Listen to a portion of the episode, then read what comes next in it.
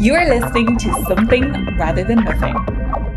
Creator and host Ken Vellante. Editor and producer Peter Bauer. This is Ken Vellante with the Something Rather Than Nothing podcast, and very pleased to welcome Florence Williams, who is um, uh, a writer. She's a lot more than a writer, but um, I'm familiar with uh, The Nature Fix, um, which uh, is a great book. Uh, Heartbreak, her most recent, a personal and scientific journey, which I just learned recently. Florence won the 2023 PEN E.O. Wilson Award for Literary Science. So I wanted to welcome you and say congratulations on that award. Thank you so much, Ken. Great to be here. Yeah, I loved um, when I read the end of the what you wanted for the literary science writing. I became uh, it helped me understand uh, those words just helped me understand uh, some of your writing and uh, you know moving between uh, you know science and, and, and personal and you know human experience and uh, creativity. I also wanted to mention the first time I came into contact with your work was the Three Day Effect on Audible, um, that that podcast, which was uh, just just a wonderful uh, work. So as I was introduced to you in that podcast. Oh, that's great! You found that. Really enjoyed that. Um, so, Florence, I wanted to get right into you as an artist, you as a writer. Um, when did you see yourself as as an artist, or if you prefer, when did you see yourself as a writer? However, you wish to approach it. Well, I guess I saw myself as an aspiring artist when I was nine, because that's when I knew I wanted to be a writer. I'm not sure I would have applied the word artist to it, um, but I was reading a lot of fiction, adult fiction, I guess. And I think there was something about the sort of outsider status of first person narrators in fiction um, that appealed to me. At the time, my parents were divorced, and I think I saw myself as being a little bit different, you know, from yeah. from other people the way I think a lot of self described artists do. Yeah, yeah, And there's something about that outsider status that um, I think enables us to try to process the world and um, share it, I guess.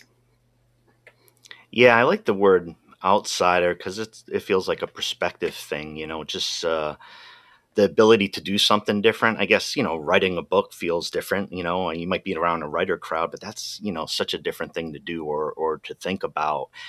And uh, one of the things I find fascinating about your writing and um, is, is, is how you immerse the, the scientific and, and the personal with it, right? So it's very experiential.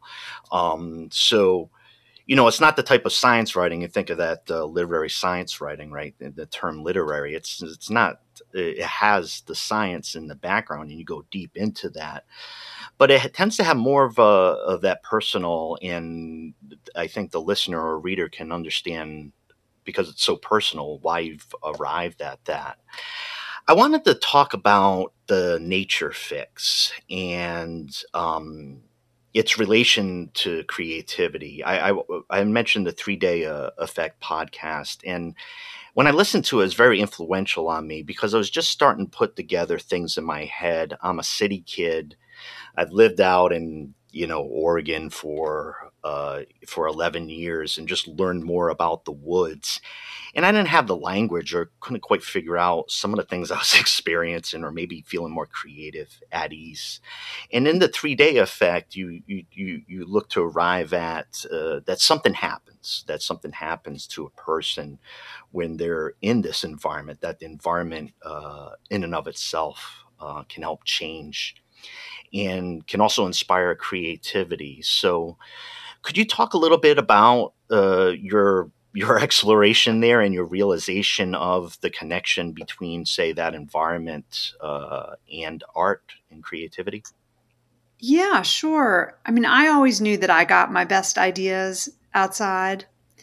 You know, when I was walking, and I walk every day. Uh, I've been lucky to live um, in, in beautiful places for a lot of my adult life, not all of it, but for a lot of it where I could, you know, walk places that felt peaceful um, and not too busy and not too noisy and not too, you know, crazy. And I, I, yeah, I mean, I just became really interested in in why that happened. You know, why I was able to think more clearly outside. And of course, there's a lot of literature and history about this. You know, we know that Thoreau, you know, yeah. got a lot of his ideas outside. I mean, a lot of inventors, you know, like Nikola Tesla, um, you know, came up with the the design for his engine while he was walking in a park. Um, Wordsworth, you know, walked ten thousand miles in his life and actually composed poetry while he was walking, and and that made total sense to me. But it wasn't until I started to kind of delve into the psychology of it and the science of it that I started to learn some of the possible reasons that might be happening. So I'm really I'm really drawn to this phrase popularized by um, the Kaplans, who are environmental psychologists at the University of Michigan, um, Rachel and Stephen Kaplan, and it's this term um, soft fascination, which is kind of where our brains are when we're wandering around in a pleasant natural setting there's kind of the sweet spot of not being boring and also the landscape is not boring but it's also not overstimulating. Yeah. Um, and it's in that sweet spot of kind of soft fascination that our minds can really wander um, in this really fruitful way. And then i was really interested to learn about the work of cognitive neuroscientist David Strayer at the University of Utah, who noticed, uh, well, he actually administered tests of creativity and found that people's creativity improved 50, 50% uh, after they'd been outside for a few days. and he started to think more about what that actually meant in terms of the real estate in our brain like where was the activation going where was the blood flow going and you know, he seemed to kind of notice that our our frontal cortex, you know, which is kind of our thinking, task oriented, kind of executive functioning brain, kind of goes offline after we've been outside for a while as our sensory brains and our more emotional brains wake up. Um, you know, the reality is that in daily modern life, most of us are still living in our frontal cortex all the time. you know, we're yeah. we're shutting out sensory input. We don't really want to hear the street noise or the garbage, you know, yeah. or um, want to see all those flashing lights, you know, as we're trying to drive through an intersection or something. We can't listen to the radio and drive through an intersection at the same time. You know, we sort of filter stuff out. And when we're outside in nature, this amazing thing happens where where we don't have to do that. We can just kind of relax and actually take it all in and then start to kind of space out in this dreamy mind wandering way that is is just really fruitful. So i think that's part of what's going on you know that our brains can kind of connect more widely and kind of open up to the sensory experience instead of trying to shut down. Yeah thank you. I was um you know listening listening to deeply to to what you were saying and that just the sound of soft fascination is somehow kind of captured just the sound of it it kind of captured that that idea so so well because there is a change that as you described that um i would only describe it as being at ease or mm-hmm. more quickly at ease in that environment and just in my head that must allow space for something else you know and, yeah, yeah, exactly and it's space that we don't necessarily allow in very often. It's tougher to find as well sometimes yeah. It's tougher to find it and and you know the late harvard entomologist um, eo wilson talked about this term biophilia you know that we have this kind of innate affiliation for living things. Yeah. And so when we're surrounded by them, it feels very pleasant for us. It's relaxing, it's comforting, even on a subconscious level. Like we may think, oh, I'm not someone who really likes, you know, the mountains or the woods or whatever, but but your brain actually knows how to read those landscapes. Our, our perceptual systems were actually built to read natural landscapes, right? We evolved in them. And so, on some level, we're just kind of comfortable enough there that our brains can kind of let go a little bit and, and, and do some other stuff. Yeah, that's um, it's quite the powerful idea, and um, I uh, I find the state of Oregon, you know, grew up on the East Coast, and state of Oregon is just so wildly different, um, both in its rugged ocean and Pacific Ocean and the mountains and the valley. It's such a different um, landscape, but there's a lot more opportunity to to to find that space and go towards that space here in the woods. So it's uh, I can bump into it more regularly, right? Yeah, you can bump into it exactly. And and there's so much variety in the Oregon landscape. You know, there's yeah. coastal stuff, there's forest stuff, there's mountain stuff, there's dry, there's wet. You know, it, it really does keep you interested, I think, and the, and there's a lot of novelty too, which our brains like. Yeah, yeah. I um, I I had a statewide job. I was doing political organizing statewide. Uh, not too long after I arrived here, and I tell you, it was the best job in the best state at the best time, just in my life, because I did it for a couple years, but through that process, I just so adored each spot that I was arriving in, no matter where where it was, mm-hmm. um, and the ability to go to it. That I talked to friends of mine who are from Oregon and I tell them stuff about Oregon. They're like, what the heck? I didn't even know all that type of thing because I just maybe went around more as an outsider, being like, this is all wild. And uh, so I view that as such a, a, wonderful experience, you know, the high desert as well, you know, down in Klamath Falls and such. So, yeah, sounds great. yeah, yeah. Um, wanted to chat again uh, about uh, heartbreak as well, and um, I think one of the most profound ideas that came through in that book, um, as I read it, was some sort of reckoning with the reality of loss, uh, relationship, uh, divorce, and how much that that impacts us. And I, I felt within the book of saying. I, there's a blasé attitude about uh, uh, about something that has can have significant mental and physical uh, effects, uh, in particular for women, um, but manifest in, in, in different uh, genders. But uh, in, in heartbreak, which described as a personal and, and scientific uh, journey,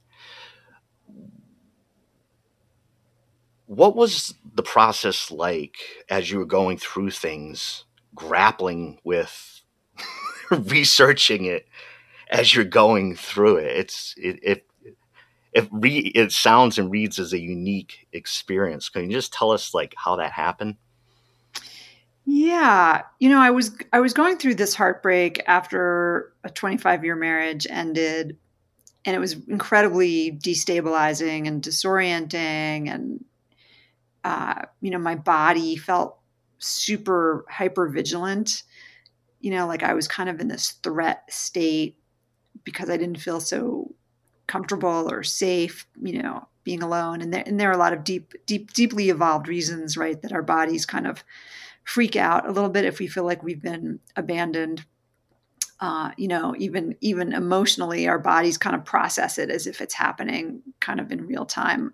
You know, on the savannah, and I guess you know, just as a science journalist, I was I was interested in that. I was like, I, it really surprised me. I'd never been heartbroken before. You know, certainly there are a lot of popular books out there about the way trauma kind of resides in our bodies, but I hadn't actually experienced it. Um, and and I and so you know I was just interested in it, and I guess it's you know it's Nora Ephron right who said everything is material for a writer. You know, it's it's it's kind of a fruitful uh, and and very urgent kind of curiosity, right? And so I think it's as someone who just had written in the first person, you know, kind of loosely for many many years.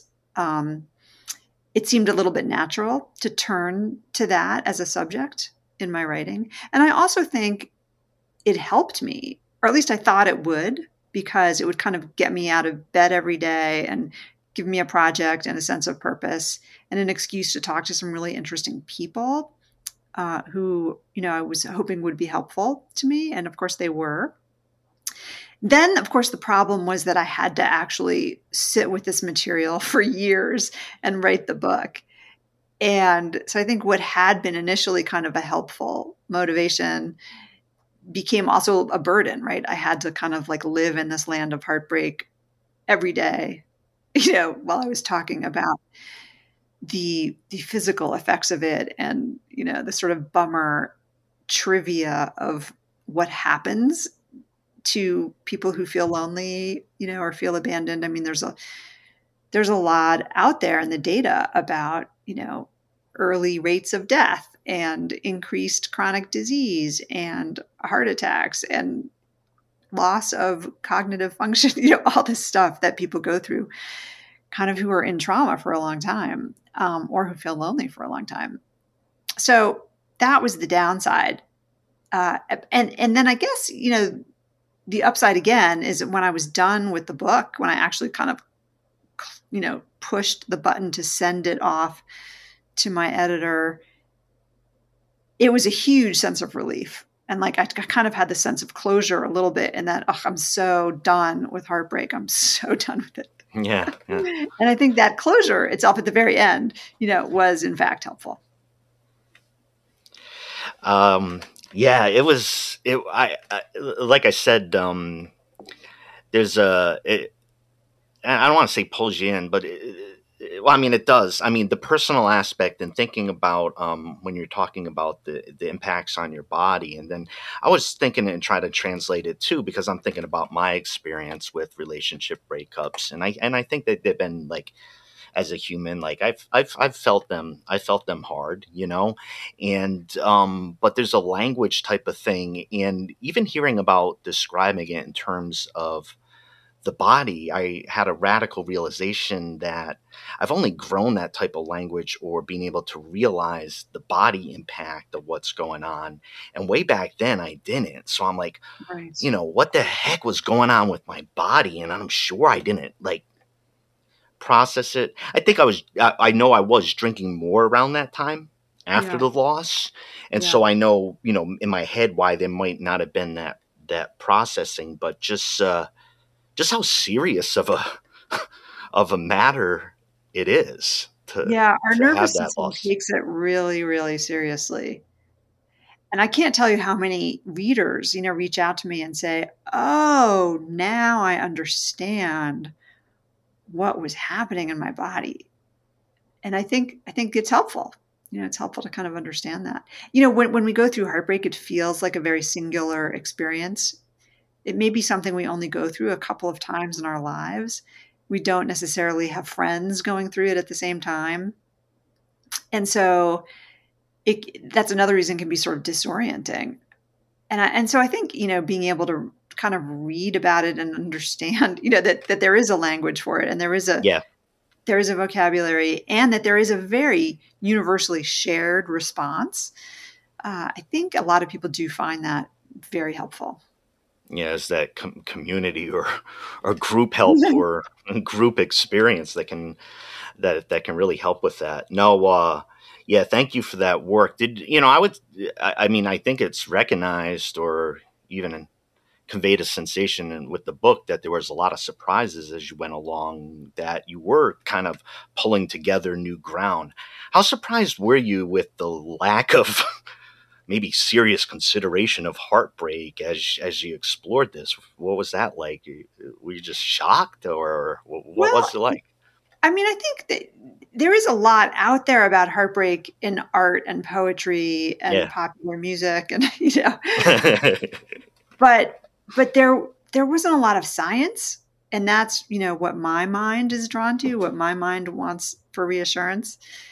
So that was surprising. And then the science itself was surprising you know knowing that we have these transcription factors you know these genetic factors in our immune system that respond to our social state you know that listen as one as as one immunologist told me you know we have these cells that listen for loneliness and they change their genetic expression depending on whether we feel like we're alone or not they change how they respond to viruses, they change how they respond to bacteria and infection.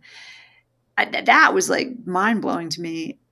Uh, and, and part of why I felt so motivated to write this book. I just felt like that was new, interesting stuff. Yeah, yeah. I um I wanted to ask you. Um, we were talking about some. Uh, it's very inspiring ideas about the the environment and, and creativity, and and just thinking about um, the ways that you create. But I wanted to ask you one of the big questions that I ask all guests is, what is art? Yeah, what is art? Um, so I I I'm reading a, a book by the Irish poet John O'Donohue called. Mm-hmm Anam Cara.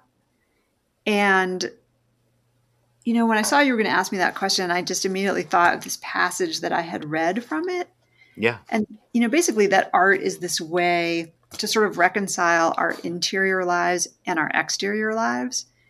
And so, you know, if it's okay, I'll just read a couple of sentences from this. I'd love that. I'd love that. Yeah. Um, so, you know, John O'Donohue, unfortunately, he's not alive any longer, but he was a priest who left being a priest to become kind of a spiritual philosopher. Uh, and so he thinks about these he was thinking about these things. So so here he says, to be wholesome, we must remain truthful to our vulnerable complexity. No one else can undertake this task for you. You are the one and only threshold of an inner world. He says, This wholesomeness is holiness. Behind the facade of image and distraction, each person is an artist in this primal and inescapable sense. Each one of us is doomed and privileged to be an inner artist who carries and shapes a unique world. I thought that was I thought that was really provocative and interesting. Wow, that is that that's that's that's quite amazing. I, uh, I am kind of bowled over by that. Um, I've had a lot of poetry and a lot of succinct language on the show lately, and uh, you know, I, in listening to it and, and, and, reading, there's just something special about that when when it when it captures it uh, for you. So uh, thank you for that. Um, good timing, it seems like for everybody. Um, what do you think the what do you think the a little more specifically, if you want to build off that, what do you think the the role of art is? What what's it do for us? I think it's a way of processing what it means to be human in a way that makes us feel kind of special and unique and privileged in our uniqueness, but also gives us a sense of belonging because it is through art, you know, that we access another language, you know, with which to share what it means to be human. Yeah. So I, that's part of what I think it is. Yeah. Yeah. I, I, thank you for, thank you for that as well. Um, what about art and and uh, healing? It's become a central. Like I started this show four years ago. I've done about 200 episodes, and you learn as you create things that you don't know the whole story of why you were creating it or what you were moving towards. But part of it is um, uh, a lot connected to what you'd read there of this kind of like uh, primal freedom of this this desire of this liberation of being yourself. You know, philosophy, art, and just um, just uh, being who you are. Mm-hmm. Um, in that, in in your books are about your books are about uh, healing and uh, and and recovery. And uh, how crucial do you think arts are in that? I hear conversations mm. saying, "Well, arts heal," and I'm not trying to poo-poo it, and I because I agree with it. But how important is how important are the arts in in in helping us heal as humans? Well, here's where the science journalist in me, I think, can add something because what I learned through writing this book is that one of the antidotes to grief is awe, you know, is beauty. And that was fascinating to me. And I go into it quite a lot in the book what experiencing awe kind of opens up for us. Um, and there's and there's been a lot of really interesting psychology, you know, in this field. And among the things it opens up for us is a sense of belonging, sort of feeling connected, right, to something larger than ourselves. To feel awe is to feel a little bit overpowered by something amazing and something that is outside of us, but that we also feel connected to. Um, that's really important for healing. And then it also, because it is a response to something external, you know, it gets us out of our heads in this really healthy way. You know, it kind of reduces our ego quite famously. Um, in, in a similar way that now th- there's a lot of research in the science of psychedelics, you know, and, and why that's so transformational. There's something about kind of quieting our ego as we I think, you know, explode in some new neuronal pathways in our brains uh, in a way that helps us tell stories of healing, you know, who we are, who we want to be, how we relate to the world, that we don't have to be kind of enslaved to these patterns and stories that we've been telling ourselves for years. You know that there's awe kind of and, and beauty provide this like window of opportunity to write a new story. And i i, I think that's a really undertold kind of antidote to to human misery. Uh, so it, it really got me excited when I heard about the science of that. Yeah, there's a lot of like the idea of like uh, discarding old notions, even around creativity, right? I was very influenced, I am very influenced by David Lynch, and you know, uh, his his description and experience with transcendental uh, meditation of you know moving away from the idea of like all this intense suffering is what pushes the stuff out as an artist, which is part of the complicated story of an artist, but it was the um, it was the reduction of the ego. It wasn't the exaggeration of the, ego, it was the reduction of the ego. Mm-hmm. And then what is there watching, what you would say, the big fish that are coming by and just catch mm. them. And it sounds poetic and, you know, but it, it's the idea that it's due to the rescission of like, on the same point of, of, of the ego that you're like, something different is happening here. So yeah, um, I think well, it's I mean, a like, thought. Like what John O'Donohue was saying, it's kind of both, right? It's it's that connection between what's going on inside of us and the external world. And sometimes we tend to just get a little too wrapped up in just the internal stuff. And it's really art, you know, that can help pull us out. Yeah. I know well. that. I'm glad. I'm glad. You know, there's something good about talking about these issues too, because boom, we got some science back there before that. Because uh, uh, I was uh, I was lodged in the philosophy department for a while, oh, and uh, yeah. and even philosophers, uh, some philosophers do a lot of science, but for me, it was like what I know about uh, science, like academically is you know the philosophy of science. Which so, sounds like okay you're going to think about the idea but it's an important uh, it's an important piece. And i'm so in, impacted by um, my background is in studying literature and and philosophy. So you know i adore writing and and the craft. And i think that i think uh, in in in your combination like i said of you know personal uh, scientific and narrative that's a really tough area um, to move through effectively and i and i think you do because the science will look at it one way right and then you know personal experience emotion and not you know uh, so it's I, I i i see that you uh, do that. I want to move to like the big overarching question uh, the, regarding uh, the show and the life, the universe, and everything is. Uh, I was wondering if you had an answer of why there's something rather than nothing. you tell me. Isn't that the name of your show? I know, right? It's like why, uh, well, let's talk about it because I don't know. I, I'm curious to know why you named your show that. Yeah, why the question and everything? No, that's cool.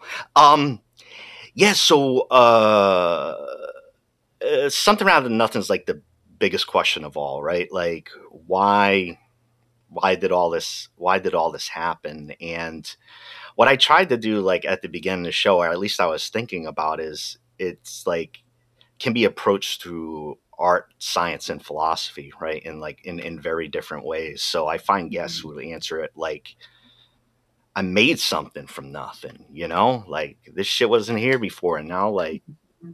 I did it and, and, and I made it. But um I didn't know at the time when I started the show, but what I like about the big question is that since it's a variety show that I do a variety show in many different directions, I felt like I just cast a wide net, and I'm able to talk to you and an opera singer and and and uh, and otherwise. Um, so um, I love that. my my answer to it, I've had to give an answer before, is I'm very influenced by uh, Buddhist uh, philosophy, mm-hmm. and there's the notion of nothing, which is different than there being no thing. It's of uh, kind of like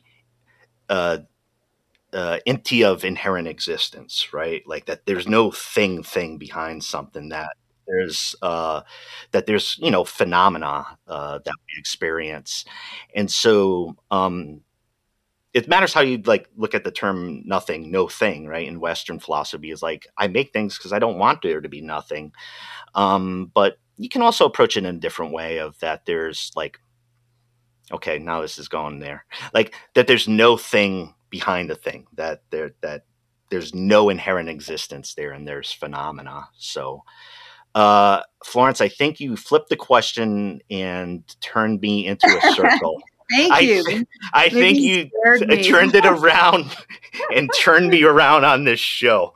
I, uh, which is what the question, uh, which is what the question uh, can do. Um, Florence, uh, tell folks. I mean, uh, there's there's a lot of places folks can go to find you know find your writing. I mentioned Audible. Do you, where do where do folks go to find um, your books, uh, your writing? Oh, yeah. uh, you know, thank you for asking you. that. Um, yeah. I have a website that's really easy to find. It's florencewilliams.com. There are links to my audio work and my print work and uh, retreats I give, talks that I give. I do because I'm so into the three day effect. I actually do lead retreats for three days, where where we go out into a beautiful place and you know try to try to find some awe and try to experience some of that. Um, so uh, yeah, everything's on there. Yeah, it's great. I even uh, had looked at the website and I've seen um, some nice, uh, I believe it's animated videos connected to your work as well. So there's like nice nice little promotional pieces and, and things in there and um, yeah i worked with some great artists to to do these like cutout videos um to as book trailers. Yeah really those fun. those those were lovely. Um and yeah uh appreciate the audio work you do. I appreciate uh your writing and what you go into. I like the you know going right in with things and and i think you're uh I, I, I, I think you're uh, courageous in trying to pull off what you do and i think you you pull off what what you do and it's it's it's and i think that the recent award recognizes that for literary science writing. So i've appreciated all your work and uh, just wanted to thank you for uh, chatting some of these big questions turning the big question around on me talking about poetry heartbreak and uh, i wanted to thank you so much florence uh, for coming on to the show. Well thank you ken. It's really an honor to be here. And it's just an honor, you know, when anyone actually reads my books and and makes it through them and wants to talk about them. So um, thank you. Yeah, that's what I've kind of done my whole thing. If I find I find one that I get into and it's all piled through after that. So uh, uh, great chatting with you and um, uh, best of luck in your adventures. And I hope to sometime be out in one of those three days and maybe find yeah go for three, three days that group. That's what, yeah that's what we all need if you can yeah. thanks so much florence thank you ken